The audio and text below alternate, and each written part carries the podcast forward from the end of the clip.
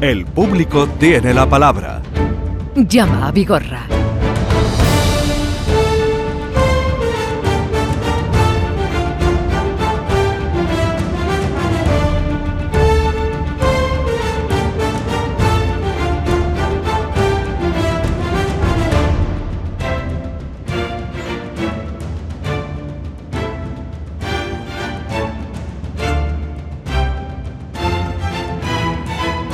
Las 10, 5 minutos de la mañana. Joaquín Moecker, eh, buenos días. Eh, benvinguts. Buenos días, benvingut. Benvingut. Ah, Egunon.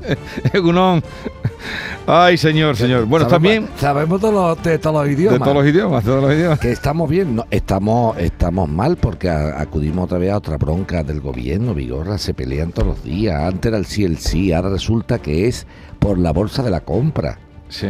Un mensaje solamente, por si me escuchan. ¿Sabe por si no me escuchan? Venga, usted. mensaje. En el tema de la gasolina, en el tema de la gasolina, era muy sencillo hacerlo de la gasolina porque es un, un surtidor que solamente vende ese producto. O sea, yo vendo gasolina o gasoil y entonces hace una reducción sobre el único producto que yo vendo. Es muy sencillo. Pero en un supermercado, si solamente parte de los productos tienen esa deducción que quieren ellos de ese 14% y tal y cual, habría que acoplar todos los sistemas informáticos de los supermercados de España para que cuando tú llegues con la bolsa diga esto sí tiene descuento y esto no lo tiene. Sí. Y segundo, mire usted, ustedes se han quejado diciendo que la bonificación que hacían sobre la gasolina, sobre los carburantes, no era justa porque está llegando a personas que no hacían falta para nada. sí. Ahora pasaría lo mismo, Vigorra, porque si alguien con medios económicos va a un supermercado y no le hace falta el descuento, se lo van a practicar igual. No sé si me estoy explicando. Señores del gobierno, no hagan demagogia. Si de verdad quieren ayudar a los sectores más desfavorecidos, hagan ayudas directas, no indirectas. Bajar el IVA le afecta a todo el mundo y hay gente que no le hace falta intenta subir las pensiones o las ayudas de pensiones no contributivas porque son las personas que están necesitadas. O sea, oye usted, ¿es usted un hombre o una mujer que cobra 300 o 400 euros una no contributiva? Va a cobrar usted a partir de ahora 440. En esos 40 euros estoy ayudando a la bolsa de la compra a esa persona que realmente lo necesita. Si tú haces un mogollón, al final no sirve para nada. Dice la señora Belarra. Pero esto es lo que lo proponen a los de Podemos. Sí, claro. Pero los de el El PSOE nos aman. Nos aman, pero ahí están. Nos aman. Ya, pero ahí están de socios. Entonces yo digo, vamos a ver, señor. Si te va a costar esto 3.200 millones de euros y solamente unos 700 u 800 van a ir a personas que realmente lo necesitan, Vigorra, estás tirando a la basura un montón de millones de euros para gente que no lo Que no necesita. lo necesita, claro. Y sin embargo, estás subiendo los impuestos tontamente. Para que lo entienda. Si tú te gastas 3.200 millones, tienes que recaudar 3.200 millones, cuando a, mucha gente no le hace falta. Como realmente a la gente que le hace falta, eso sería aproximadamente unos 700 u 800 millones, si das la ayuda directa a esas personas necesitadas vía subida de pensión o vía subida de pensión contributiva o vía subida cheque 200 euros. Estaría el Estado gastando menos dinero y por lo tanto tendría que tener una menos presión fiscal para recaudarlo. Lo hacen todo con el trasero, llamado también con el Sí, culo. pero este puede que no salga adelante. Ya veremos en qué para esa propuesta de a 20 en productos. Pero entonces, ¿qué- ¿y qué hacemos con los ordenadores? Vigorra? ¿Tú, te- pero escúchame, tú tienes que coger ahora los ordenadores de todos los supermercados Claro, de claro, España claro, claro, eso es un- y pues decirle a este producto aplícale esto. Mm, Oye, no, es pero, un- pero tú de qué vas? es un- ¿Y eso que lo paga? Es un lío. ¿Lo pago yo también encima? Mm, Es un lío. O sea, me, me- hace que haga un... Y antes me, haga, me gasto la pasta en la reforma eh, de automatización informática de mi, or- de mi ordenador para... ¿Pero esto qué es? Mm. Esta gente se levanta un día para y dice, vamos a hacer una gilipollez. Venga, a ver qué Pero tal". eso no va a salir. Creo yo que eso no va. Que le, le han cortado, ya le han dado. Ay. Dios mío bueno, por cierto, eh, vamos a. ¿Con quién vamos? Con Francisco. Francisco, pero un momentito. Eh, esta noche han estado negociando los letrados, lo sabes. Han estado, hasta este momento han estado todas, desde las 5 de la tarde, pero ha habido momentos que no se hablaban. Ha habido un momento que no se hablaba. Me lo ha dicho Toribio, Entre que era el ellos. representante de aquí de Andaluz, que ha terminado y me ha atendido. Luis Toribio dice que, que estaban unos frente a otros, pero que no se hablaban. Pero fue este el momento en el que se acabó la, la reunión esta mañana. Vale. Nuestro compromiso con los compañeros era mantenernos en, en la negociación hasta que hubiera una oferta aceptable. Y ya a última hora, a las 7 de la mañana, como no la había, pues nos Vale. tuvimos que ir porque venían las limpiadoras. Y ahí se acabó. Venían las limpiadoras y se tuvieron que ir esta mañana. Eh, Eso es un lenguaje absolutamente machista y sexista. Limpiadoras y Hombre, limpiadores. pero, hombre, Joaquín, porque si son igual eran mujeres, yo Pues no, no, sé. no, es que no. eh, mira, escúchame, Vigorra. A partir de ahora todo hay que decirlo ellas y ellos, todas y todos, limpiadoras y limpiadores. Decir que llegaban las limpiadoras, decir que las únicas que limpian los edificios públicos o de reunión son mujeres. No, a partir de ahora, como también pueden limpiar hombres, pues digamos limpiadoras y Pero a lo mejor eh, las vieron entrar y eran mujeres. Ah, vale, vale. Bueno, pues tú no has pedido a lo mejor, pero a lo mejor una mujer que se sentía hombre. Con aspecto de mujer. no me compliques ya más. Pues no me te- compliques no ya te voy más. a complicar. Vigorra, ¿sabes la No última? me compliques ya ¿sabes más, que me estás volviendo loco. Te, te digo la última, Vigorra. Una, una, o sea, en la inauguración del, del- del- creo que era de un campeonato de patinaje artístico. Sí. Y resulta que ahí es de femenino, creo que es, ¿no? Y ponen a una chica, en este caso uno, un chico que se ha convertido en trans, en chica, pero no porque tenga ningún mérito para patinar, sino porque es trans. Sí. No sé, me estoy explicando. O sea, ya no va la película de hombre y mujer, sino como tú eres trans, vas a inaugurar. Lo ponen a patinar, se pega un ñazo. se cae no se puede levantar. Pero bueno, ¿esto qué es lo que es? O sea, que yo entonces me meto a trans para tener más derecho que si soy normal. No, no, no. Aquí hay que ganarse el, el pan con la espada y la muleta, Vigorra. Con la espada y la muleta. Ninguna discriminación por ser hombre, mujer, Mujer o o transexual. No. Ninguna discriminación. Pero tampoco ningún, ningún premio. Claro. Talento y cada ¿Esto uno a, a- a Entonces. No, a ti te castigo por ser hombre y a ti te, te doy un premio por ser trans. No, no, no, no, no. Porque entonces había pedido mi cuota, Vigorra. Mi ¿Quieres cuota. decir que te vas a hacer trans? No, que voy a pedir mi cuota de, de, de, de, de hetero mm, varón. Voy a decir, oiga, es que no tengo cuota, dejadme algún sitio, que me lo estáis copando o, todo. o por taurino, o por varón, o lo como por- decía. o por católico. A, a- a Rafael de Cózar, cuando alguien se metía con él, Qué decía, buen eh, tipo. eh, que, que decía, eh, pero esto lo decía cuando años, hace años, decía, que soy transexual y te denuncio. Eso lo decía él. pues, pues que sepamos, por favor, sin ningún tipo de mofa, ninguna discriminación, que quede claro, si no después hacen demagogia, ¿no? Ninguna discriminación por razón de sexo, raza, religión, pero ninguna discriminación en ningún sentido. O sea, no discriminamos a alguien por su, por su religión, pero al católico tampoco. No discriminamos a nadie por su sexo, pero al varón tampoco. No discriminamos a nadie por su orientación sexual, pero al heterosexual tampoco. Mm. O sea, cuidado, cuidado, porque es que al final, mm, como decía aquel, ¿no? Dice, soy taurino, católico y me gusta, eh, ¿te acuerdas cuando era Curro Romero que Sí. te contaba? Dice, ¿tengo algún futuro en este país? Bueno, vamos a atender ya ah, a Francisco, que nos llama de Setenir, ¿no? Es con el que hemos quedado. Francisco Javier, buenos días, Setenir de las Bodegas. Buenos días, Jesús. Buenos ¡Qué días, bonito pueblo ese, hijo! Sí, es muy bonito. Muchas gracias. Es bonito. Venga, pues Joaquín. Moekel te escucha, a ver si te podemos ayudar. Vale. En primer lugar, daros las gracias por, por vuestra atención y por vuestro programa. Explico mi problema. El 26 de marzo del año pasado compré en taquilla.es siete entradas para una corrida de toros que se iba a celebrar el día 1 de abril en Villaluenga del Rosario. Pues bueno, se suspende la corrida porque llovió y la dejan para el 24 que finalmente vuelve a llover y la empresa taquillas.es pues empieza a hacer la devolución de las entradas. Eh, me pide el número de cuenta, yo se lo envío todo y a día de hoy no me han devuelto todavía las entradas. He hablado en numerosas ocasiones con ellos, eh, me dicen que eso no puede ser, que me han tenido que devolver dinero, que ellos lo tienen ya el caso ya archivado y cerrado y yo les digo que el dinero no me ha llegado a mi cuenta. Eh, se lían a investigar, me dicen que tienen que revisar una a una todas las devoluciones hasta que encuentran el error, que se han equivocado y a otra persona le han devuelto mi dinero. Pero bueno, me dicen que, que, y, yo, que no me yo- y yo- preocupe. y yo- y yo me lo creo eso, ¿no? Eh, Exactamente. Vamos, vamos bien, vamos Eh, bien, yo- Javier, vamos bien. Y yo me creo Sí, que le han devuelto tu dinero a otro. O que han- a otra persona. Sí, sí, esto me Ellos cuenta. admiten, admiten, admiten ese error y que no me preocupen, qué que es una error, empresa error, que seria. no se lo han mandado a nadie, lo tienen ellos, que se van a equivocar ni Eh, nada. Venga, seguro, sigue, pues sigue. taquilla. eh, Sí le digo, Joaquín, que un amigo también lo compró en taquilla.es y a ellos sí se le han devuelto el di- el dinero. ¿eh? Ya, pues, a ellos se lo devolvieron. Estupendo, venga, A ellos sí, yo lo digo todo. venga. Entonces eh, empiezo a hablar con ellos por teléfono, por WhatsApp, que no me preocupe, que es una empresa seria, que me devuelven el dinero. Y finalmente me dicen que hasta que esta persona, que supuestamente le han eh, ingresado el dinero por error, no se lo devuelva a taquillas.es, no me lo devuelven a mí. Tequilla. Yo En vez de taquilla, Yo le punto digo ya, que eso en yo no lo veo correcto. Mira, en vez de decir taquilla, vamos a decir tequilla. De Sí, taquilla, que sí. tequilla. Pero tú, yo qué tengo que ver con tu error, pedazo de merluzo.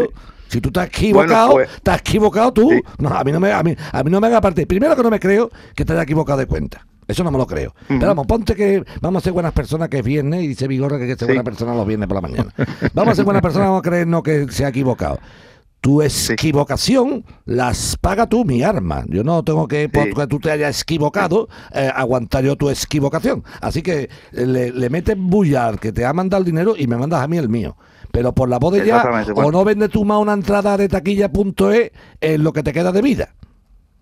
Pues a raíz de ahí, Joaquín, de esa conversación, ya no me atienden por teléfono ni por WhatsApp. Bueno, pues tú no te preocupes, Eh, que a mí me, gusta. tienen te bloqueado digo, de todo. No, mo- no sí, te preocupes, y, y Javier. si llamo desde otro teléfono, me cuelgan directamente a decirle que soy Javier, yo. que no te preocupes Sí. que yo me voy a encargar de porque a mí te voy a explicar una cosa. Mira, yo soy una persona, me encantan los toros, soy taurino, me, me he declarado Sí, aquí lo, además. lo sé. Y entonces me da muchísimo coraje que lo- con, con lo mal que están los toros ahora mismo, tan, en fin, atacaetes y denostaetes y tal y cual, Sí. resulte que encima venga un, tipo es- de esto a dar por saco. No, no, esto no. Porque los Sí. toros tienen que tener cierta seriedad. Y además hay un problema muy grande. ¿Sabes cuál es? Que en, la, en el cartel estaba Morante de la Puebla.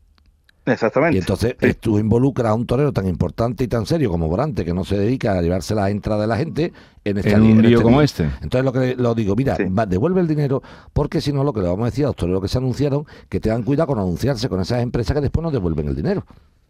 Sí. ¿Entiendes? Eh, eh, yo llamé, Joaquín, llamé al ayuntamiento de Villaluenga de Rosario para explicarle mi problema y a ver si me podían eh, ayudar y me encuentro que hay muchísima más, más gente como yo. se, han Resulta quedado, que la que se han corrida, quedado con la sí, pasta, se han quedado con la pasta.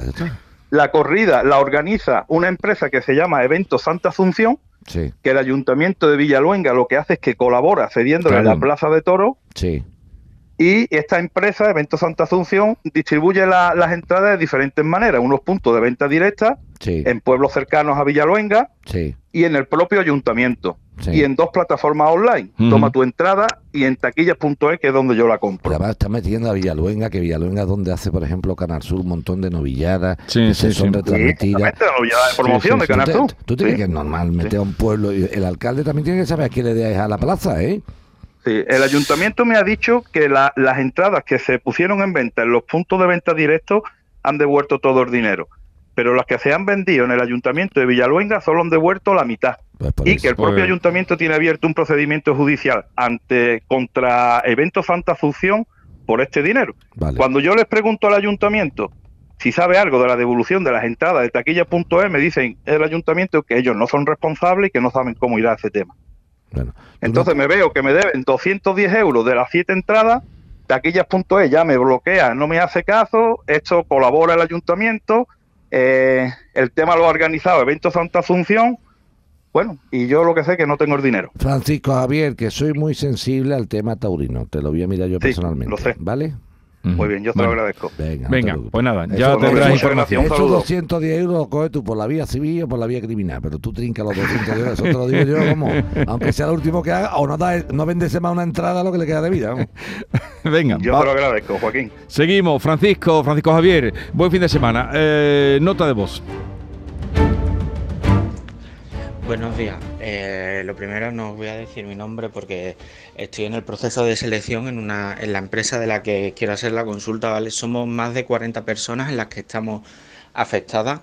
Es una empresa de telemarketing que además una de sus sedes está en la isla de la Cartuja. Y resulta que en un anuncio de InfoJob se nos ofertó una cosa eh, que era de atención al cliente para una empresa de, luz. Y um, 25 horas semanales con dos fines de semana de descanso y vas a un curso de formación de 15 días. Al día 20 nos daban de alta y con 760 euros al mes bruto. Eh, resulta de que ayer nos comunica la empresa a esas 40 personas en las cuales estamos haciendo el curso sin estar dados de alta, de que no hay puesto para el que nos estaban formando y que tenemos oportunidad de seguir. El contrato que ahora nos ofertan en las mismas condiciones, simplemente que en vez de firmarlo el día 20 como lo íbamos a formar, se form- eh, lo firmamos el día 6, un contrato indefinido. Y seguir hasta el día 6 de formación sin cobrar absolutamente nada, sin estar dado de alta. Entonces mi pregunta es, ¿eso es legal? ¿Una empresa no puede dar formación sin estar dado de alta? Porque según tengo yo entendido, las formaciones a cargo de la empresa deben ser remuneradas. Gracias y buenos días. Tiene No sé si lo has pillado Sí, sí, tiene, perfectamente. Tiene diversas, tiene diversas consideraciones, no una pregunta, claro, ya como una nota de voz, después ya No puede- voy bueno. pero vamos, no, vamos a imaginarnos, Sí, ¿vale? puede- sí. Sí, tú tú sabes que nosotros nos imaginamos todo, ya somos muy imaginativos. Vamos a ver. El tema sería el siguiente.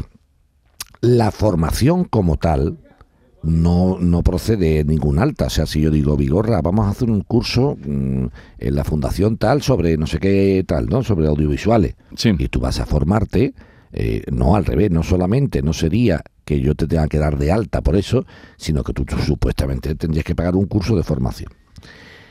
Distinto es que a la vez que esté formándose, esté prestando servicio. Entonces, ojo al parche. O sea, si usted dice, no, mire usted, yo me estoy formando, pero además estoy trabajando, entonces eso no.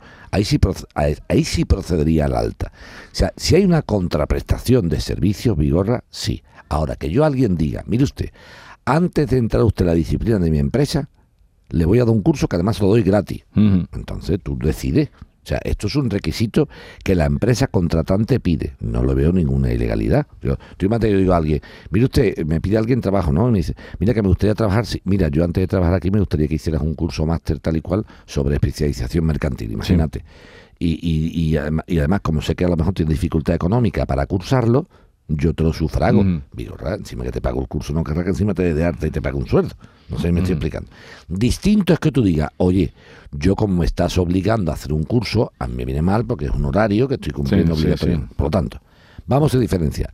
Si solo es una formación previa sin ninguna contraprestación de servicios que la empresa esté ganando, no considero oportuno el alta.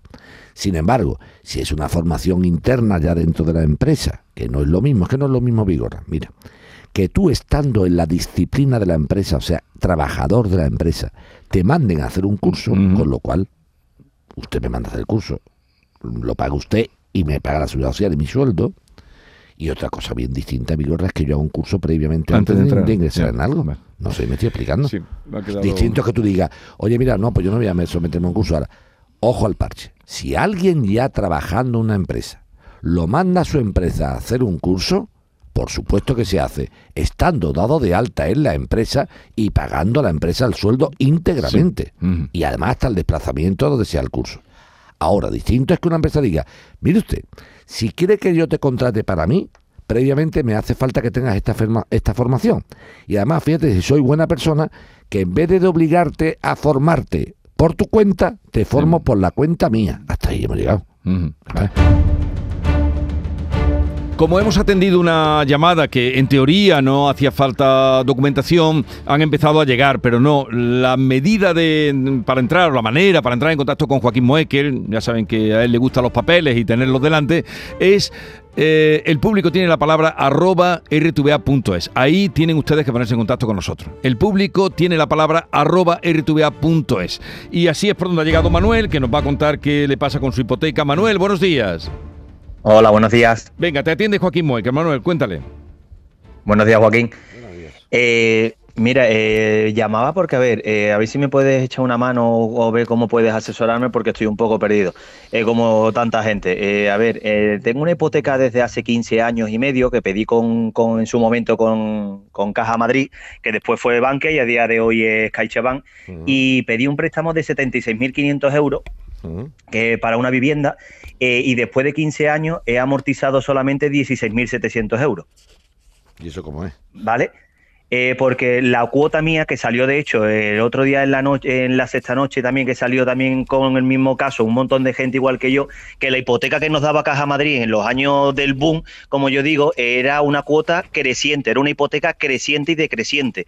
Entonces, eh, es verdad que durante estos años, ya que el Uribo y el tipo de interés está tirado por el suelo, por decirlo de alguna manera, se ha pagado poco, pero yo eh, he ido eh, en muchas ocasiones, porque claro, a mí me pilló con 22 años en su momento, cuando pedí la hipoteca, y claro, yo ignorante de mí, pues yo delego en una persona que me está asesorando, como es el banco o el notario o quien fuera.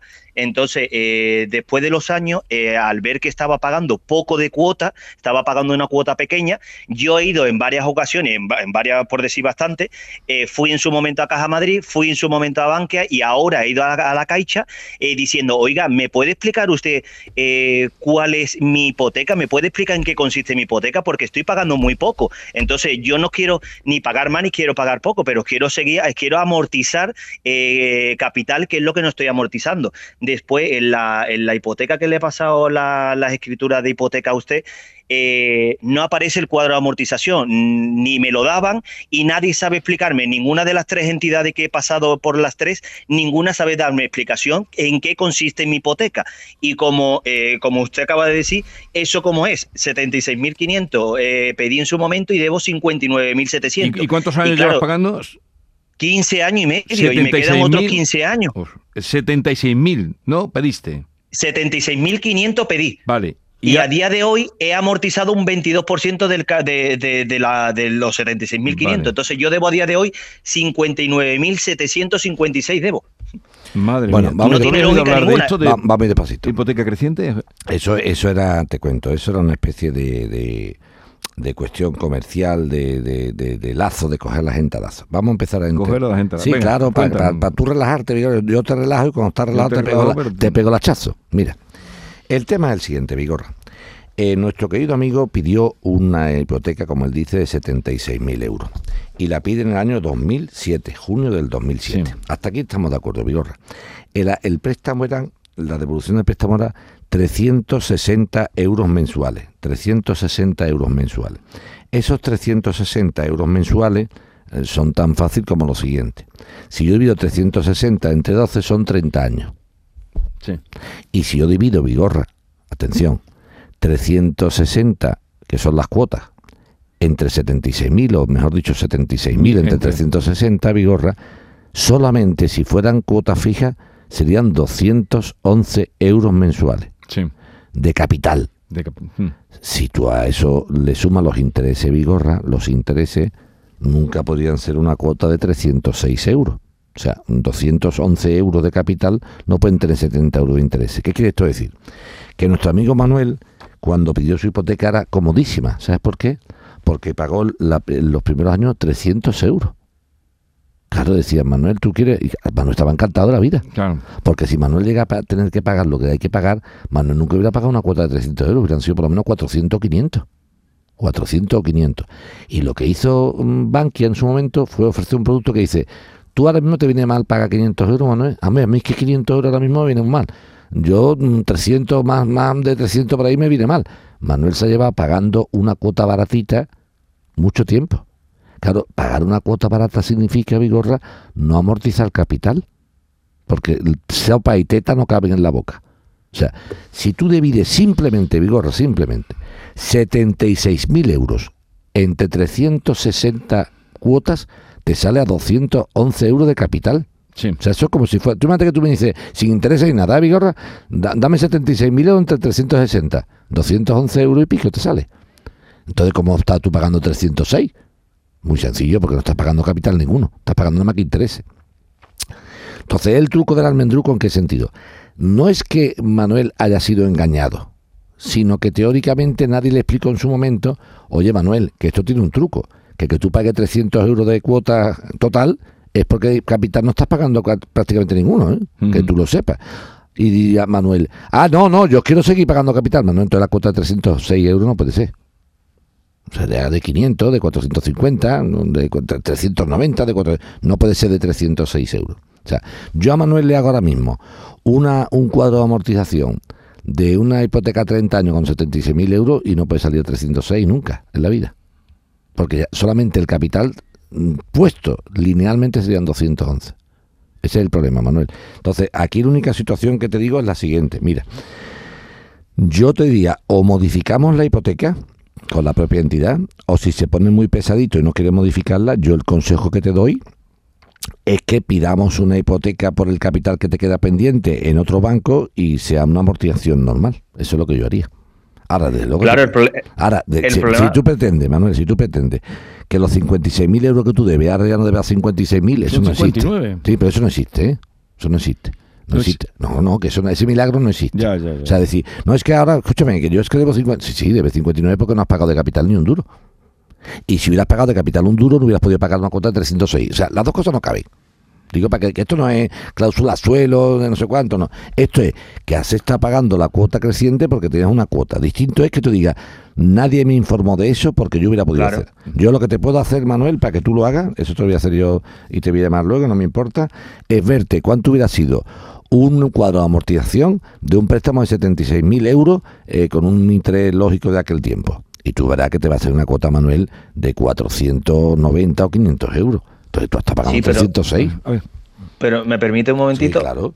Eh, na- eh, nada, eh, a ver, yo es que he intentado, porque a ver, yo tengo eh, con Caja, con Caja Madrid en su momento, yo tenía, igual que a día de hoy me la ha seguido respetando la Caixa, por decirlo de alguna manera, semestralmente las revisiones. Entonces, en lo que es el último semestre, que es desde donde cuando ha empezado a subir lo del Banco Europeo y tal, me ha subido 179 euros de golpe lo que es la, la cuota, ¿vale? Entonces, este, a mí, en el caso de lo que estás diciendo, el, a mí nadie me explicó en su momento qué consistía. De hecho, yo fui a la Caixa hace cuestión de seis o siete meses para decirle, oye, yo multiplico la cuota que estoy pagando por, los por los años que me queda y, y no me salen los números, os debo dinero incluso. Entonces, ¿me puede decir usted en qué consiste? Y tampoco me lo supo de explicar directo tampoco de la Caixa a día de hoy. Entonces, en el último recibo, que el recibo primero que me ha venido ya el golpe de 179 euros de golpe, eh, yo estoy amortizando capital 187 y de interés 178. Entonces, si como tú dices, si he pagado intereses, que nadie me ha informado que durante 15 años, 10 años o lo que fuera, iba a pagar interés, claro, a mí nadie me informó de eso, entonces la ley de transparencia ahí no, no la hicieron tampoco, con lo cual yo tampoco sabía si iba a pagar poquito o no. Entonces, eh, sigo pagando intereses a día de hoy, aunque yo haya pagado que durante 15 años interés y poco capital, a día de hoy los 15 años que me quedan me van a seguir también metiendo intereses, con lo cual, ¿cuánto me han dejado de dinero entonces al final? Vamos, vamos. Vuelvo a repetirte, Manuel. Lo que la operación que te ha hecho la entidad es perfectamente legal. Distinto es que no se te ha explicado, pero es perfectamente legal. Lo que sea, te vuelvo a repetir, Manuel. Si tú coges una calculadora como ha cogido Vigor ahora mismo, hazla en tu casa y lo ves. Mira, Manuel, si tú te prestan 76.000 euros y tienes 30 años para devolverlo, 30 años son 360 meses. Si tú divides 76.000 Claro. entre 360, solamente, sin pagar nada, ¿eh? nada más que devolviendo el dinero, sería un capital de 211 euros, Manuel. Por lo tanto, a 211 habría que sumarle los intereses. Nunca podrías haber pagado tú una cuota de 306 euros. Pero en aquel momento, Manuel, lo que pasa es que hay que remontarse al 2007, que ahora estamos en el 2023 y todo, ahora no nos acordamos. Pero en el 2007 estaba tú encantado de la vida, Manuel, de pagar 300 euros de, de cuota al mes. pero Y ya, no ya 500. pagaba ahí algún interés. Claro, no, todo intereses. Todo es, que intereses. capital, es que el capital no amortizaba. Para que una cuota Claro. sea, tan pequeñita, Vigorra, Pero le sale 253 de capital. eso es, pero eso sería sin pagar Sí, y nada. tienes que pagar, Vigorra, lógicamente. ¿Cómo va a pagar tú 306? 50 euros de... Sí. Porque no estás pagando capital. Estás dejando el capital en, en fondo y solamente intereses. Que, pero que eso se ha hecho para que se pueda acoplar que Manuel Sí. pague una cuota baratita. Vale. El truco está que dice Manuel, ay, yo estoy encantado con mis 300 euros. Pero nadie le ha dicho, Manuel, que estás pagando muy poco porque capital no está devolviendo ninguno. Es lo que se ha dado eso, cuenta, eso es lo que se ha dado cuenta Manuel tarde porque nadie se lo explicó en su momento. A Manuel lo único dijo, Manuel, tú la cuota- yo más de 300 euros no puedo pagar, no te preocupes, te vamos a hacer una hipoteca para que tú pagues 300 euros. El truco, que solamente estás pagando interés y no estás amortizando capital ninguno. No Vale. sé. Bien, entonces, entonces, si, si ha pagado tantos intereses, ahora la subida, porque es tan grande? Porque ha subido el tipo de interés que son distintos. Ha subido el tipo de Ya. interés. El capital sigue siendo poquito el que está devolviendo. Pero el, pero el tipo de interés va sobre los intereses, ¿no? El tipo de interés va sobre el capital pendiente. El tipo de interés se le aplica al capital Al pendiente. capital pendiente. Claro, obviamente. Tú, el interés sobre qué va, sobre el capital que yo debo. Y lo que le pasa a Javier, a Emanuel, perdón, es que como ha amortizado muy poco capital, porque lo que pagaba eran intereses, se ha dado cuenta y dice, oye Joaquín, si yo fui en una hipoteca en, en junio del 2007, estamos en el 2023, ¿cómo sigo debiendo tanto dinero? Porque tú has amortizado muy poco capital. Lo que has hecho es pagar muchos intereses para que tu cuota fuera tan pequeñita. Y ha estado muy cómodo durante 7, 8, 5, no sé cuántos años. Comodísimo. Ahora, cuando viene la incomodidad, es cuando Manolo levanta la voz y dice, ¿esto qué es? ¿Me entiendes? Si ¿Y no, qué puede hacer? Venga. Pues mira, mi consejo es el siguiente.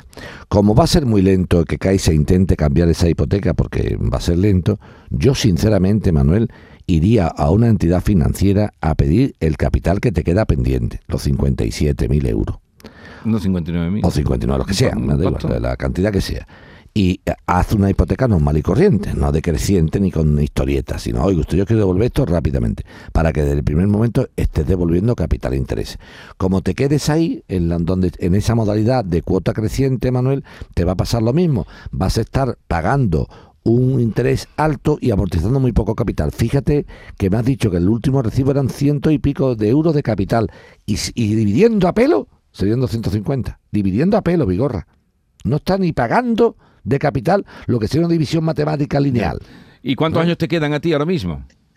Pues me queda 15 años. El problema de todo esto es que yo he llamado a la Caixa diciéndole, oiga, eh, me pueden pasar tipo fijo, pero claro, el tipo fijo me han dicho que no, que no le interesa y, y aparte si me lo dan, me dice que me tienen que vincular con cuatro vinculaciones que son alarmas, seguros de no sé qué, incluso alarma. Digo, pero esto es surrealista.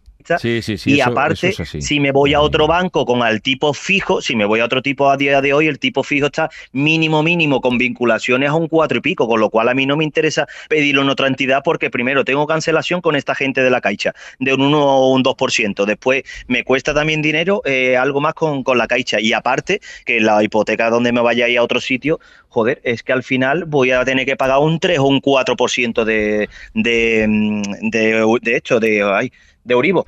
Entonces, aquí yo lo que estoy intentando con buena, con buena voluntad con la Caixa es, oiga, páseme, no me estoy negando a pagar. Y aparte, lo del tema de 15 años está tranquilo pagando poquito. A mí es que yo no fui a la Caixa con 22 años para decirle, oiga, dígame usted cuánto voy a pagar poquito. Es que a mí directamente me dieron esa cuota y claro, a ti te dicen eso, tú delegas en esa persona que te está dando el, el directo del banco, tú delegas. Yo no fui a decirle ¿Tú quiero cuánto, pagar tú- tú poco. cuánto Eh, ganabas, Manuel, cuando pediste la hipoteca?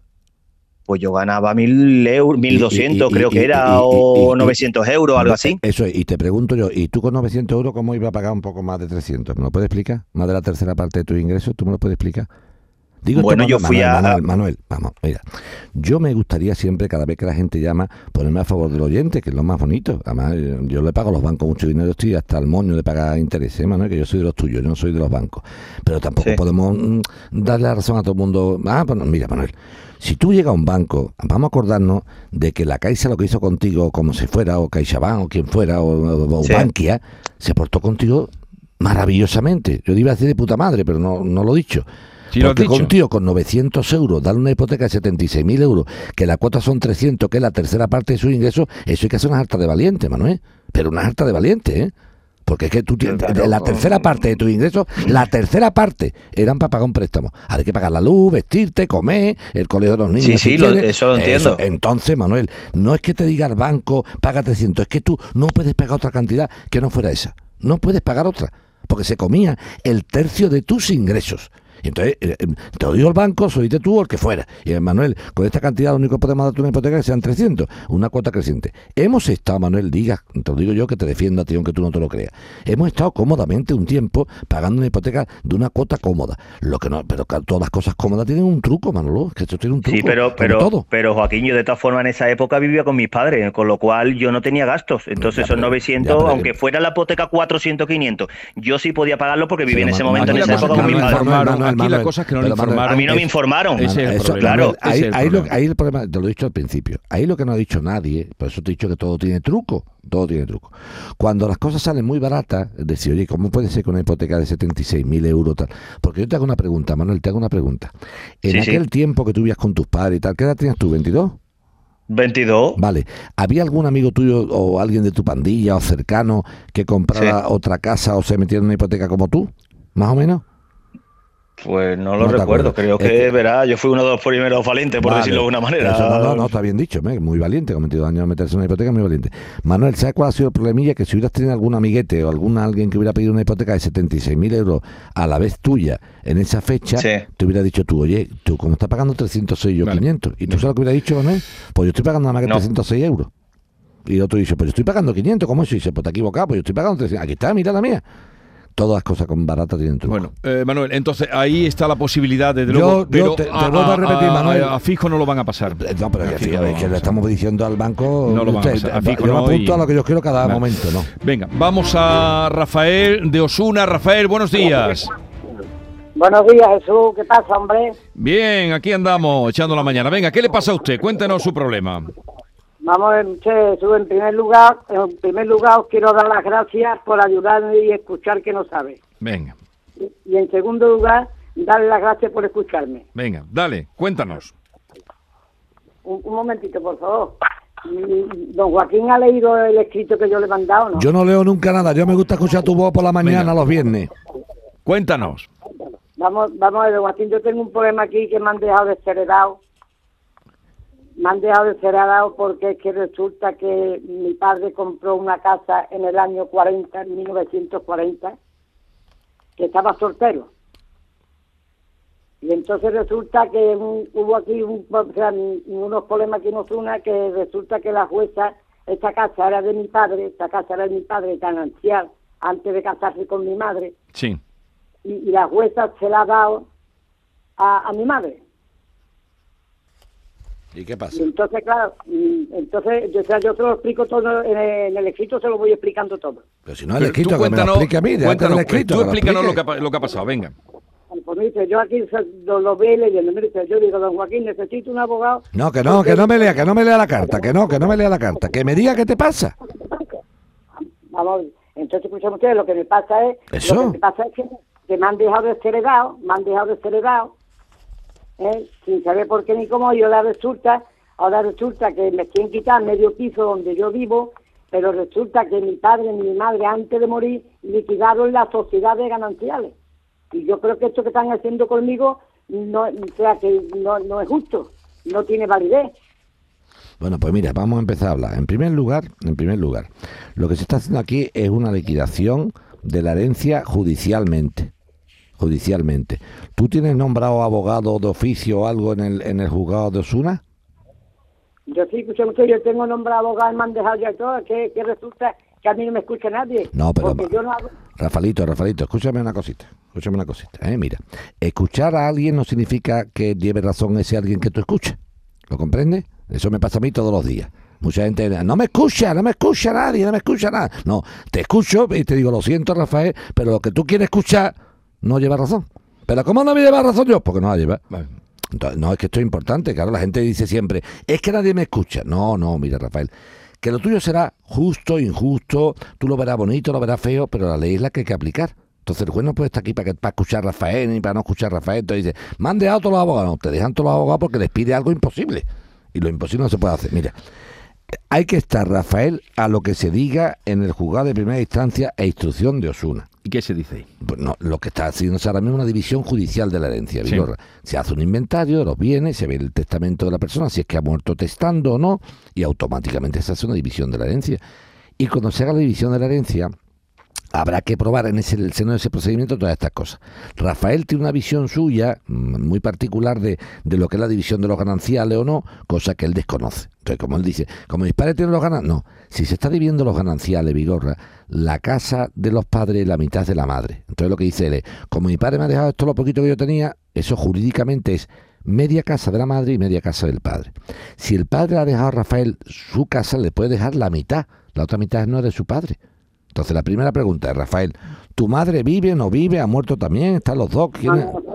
Y mi padre y, mi madre murieron los dos. Han muerto los dos, muy bien, perfectamente. Ahora entonces, ¿cuántos hermanos soy, Rafael? Y somos, bueno, ya, ya somos dos, también ha muerto uno. Ya, pero ¿y ese uno que ha muerto tiene hijos, sobrinos o algo? ¿Qué tiene? Sí, sí, sí, sí, tiene hijos. En una palabra, que, en una palabra que so- eh, soy tres partes, tres hermanos, aunque uno haya muerto, tenemos tres partes, vale. ¿Qué patrimonio dejaron tus padres al morir, Rafael? Vamos a ver, mi- Mi, mi padre, antes de casarse con mi madre en el año 1940, Sí, compró la casa sí, en la calle Sagasta, antiguamente que era Nosuna, hoy Sor Ángela de la Cruz, sí. que esa fue suya ganancial. Eso es. Suya ganancia. ¿Y ahora qué pasa? Ganancial. Después, posteriormente, compraron otra casa en la calle Sor Ángela de la Cruz, número 68, Sí. y, después, y después, posteriormente, compraron otra casa en la calle Sor Ángela de la Cruz, número 41. O sea que tenemos tres casas. Tres casas. Eso es. Muy bien. Eso es, o sea, pero escuchan ustedes, la primera es privativa. La, la primera es privativa, que me he equivocado. no estaba casado, ¿no? No estaba casado. Bien. ¿Qué dice el testamento de tu padre? El, el testamento de mi padre, cuando murió, Sí. que también se lo he mandado yo a usted, Sí. ¿Qué dice? eh, dice el testamento que mm, la casa primera que compró, es, eh, hay un piso arriba que ese es para mí, y la casa número 68, la parte de abajo es para Antonio, otro hermano, y la parte de arriba es para Pepe, que es el que ha fallecido. Yo el testamento que tengo aquí o que estoy viendo, espérate que yo lo vea. Le he mandado de mi padre y de mi madre. Pues espérate, yo- espérate que yo más que he visto. Vamos a ver. Rafael Calle era tu padre, ¿no? Exactamente. No, aquí tengo yo el de el de Juana. Y ahora espérate, vamos a ver si tengo el de el de. A ver si tengo yo el de él. Espérate. No, También le he mandado la escritura de la casa. no, no, vamos a ver. El, el de el de el de tengo el de Juana a favor de Rafael, pero el de Rafael no lo tengo. Escuchen ustedes, de Juana, esa es la escritura de la casa Sí, que pero- compró mi padre en el año 40. Por eso, pero que no tengo el testamento de, de tu padre, que no lo tengo. El testamento de su padre no lo tiene. Aquí no lo tengo, desde luego. Si tú lo has mandado, ahora te lo olvidé yo pero aquí no veo nada. Aquí no veo ver, nada. Pues yo- Y te hace falta ese testamento. Claro, me hace falta el testamento por lo siguiente, vamos a ver. Lo que dice Rafael es lo siguiente. Rafael ver, dice. pero si tiene tres casas el padre no lo pueden dejar sin nada. No, ¿no? si no es que lo den sin nada, es que le meten la mitad de una casa en la- el suyo. Mira, vamos a ver. Rafael Calle, que era el padre de nuestro Rafael, según él dice, tengo tres casas. La primera, y es cierto, la primera, que está en, allí en, en la calle Sagasta 89, ¿eh? esa casa era 100% de Rafael Calle. Del padre. 100%.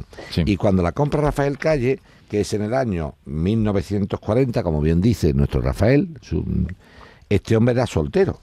¿eh? Vamos por, por aquí, dice Sí, eh, Francisco, tal, tal, tal, Juan Bautista, Rafael Mayor, era soltero. dale. Entonces, si esta casa la compró él soltero, Sí. la casa es suya, no de la mujer. Por lo tanto, por lo tanto, si en el testamento, si en el testamento de, de, de este señor dice que deja la casa a Rafael hijo Sí. y es suya entera, la madre ahí no tiene absolutamente nada. sí. Por lo tanto, no, no hay que liquidar los gananciales con relación a esta casa. Y lleva razón Rafael. Vale. Dice, oiga usted un momentito. Vamos a ver. Mi padre tiene tres casas. Dos son gananciales, pero una es privativa. Y si es privativa, sobre ese bien privativo, él ha dicho que eso es para mí. Si no incumple la herencia, hay que respetarlo. ¿Por qué quiero ver el testamento? Muy sencillo. Quiero ver el testamento del padre para ver exactamente cómo, cómo lo hace. Porque, claro, hay un problemón aquí, Vigorra. Si las casas no valen lo mismo, el padre al morir que ha dejado, Vigorra, vamos a hacer la cuenta en- de palabras. Una casa entera Sí. y dos medias casas. ¿Estamos de acuerdo? De acuerdo. Rafael Padre cuando muere deja una casa entera y, dos, medias casas. Y son tres hijos. Eso hay que repartirlo. No sé si me estoy explicando. Entonces, si a Rafael le deja la casa entera, los otros dos hermanos dicen, no, no, ¿y yo por qué media casa? Hay que, hay que darle un cacho de la casa de Rafael Sí. a los otros dos hermanos. Entonces, por eso tengo que ver no solamente el testamento, sino las ¿Y valoraciones. el testamento de la madre? No lo tengo tampoco. Vamos, en los documentos que tengo aquí delante. Dice que el testamento de la madre está en las escrituras. Sí, sí, no, Vale. no, no, no. Si, si la ha mandado, ahora lo, lo comprobaremos con nuestros compañeros.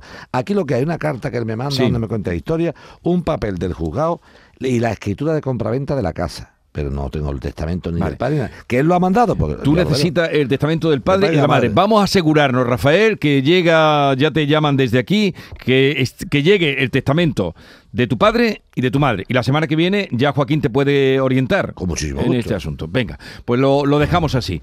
Eh, ya se ponen en contacto contigo, Rafael, no temas.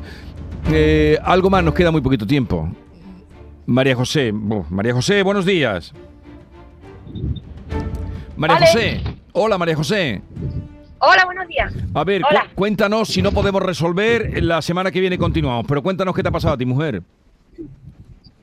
Vale, eh, resumo. Eh, estuve trabajando en una empresa durante seis meses con dos contratos de tres meses cada uno y terminó el día 6 de septiembre del año pasado y desde entonces pues no me han pagado ni la nómina de agosto ni eh, la nómina de septiembre ni finiquito.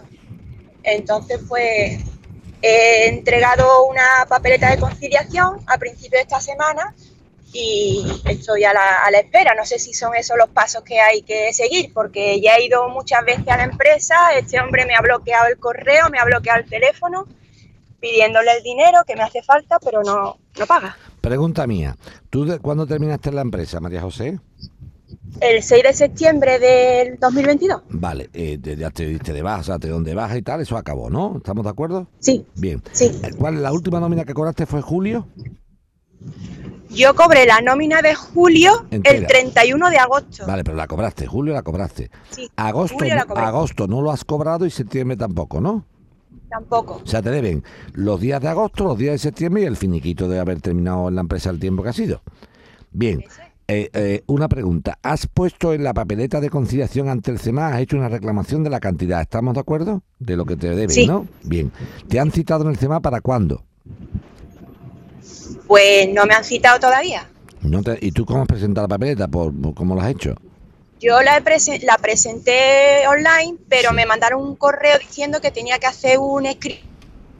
Esto es que me- me- te cuento, cuando se presenta la papeleta de conciliación, eh, la citación para la persona que la presenta suelen hacerla sobre la marcha, entonces eso me preocupa más. ¿eh? Entonces, ¿qué, qué hace? Nada, lo voy a llamar yo luego para no hacerlo aquí por la radio, María José. Cuando te llame, de- yo te llamaré luego para que tú me mandes qué has presentado. No voy a ser que se quede eso dando vuelta en el Este libro. en el limbo, claro. Eh, hace falta que a María José, el Centro de Mediación, Arbitraje y Conciliación, lo que llaman el CEMAC, Sí. le dé una citación para el acto.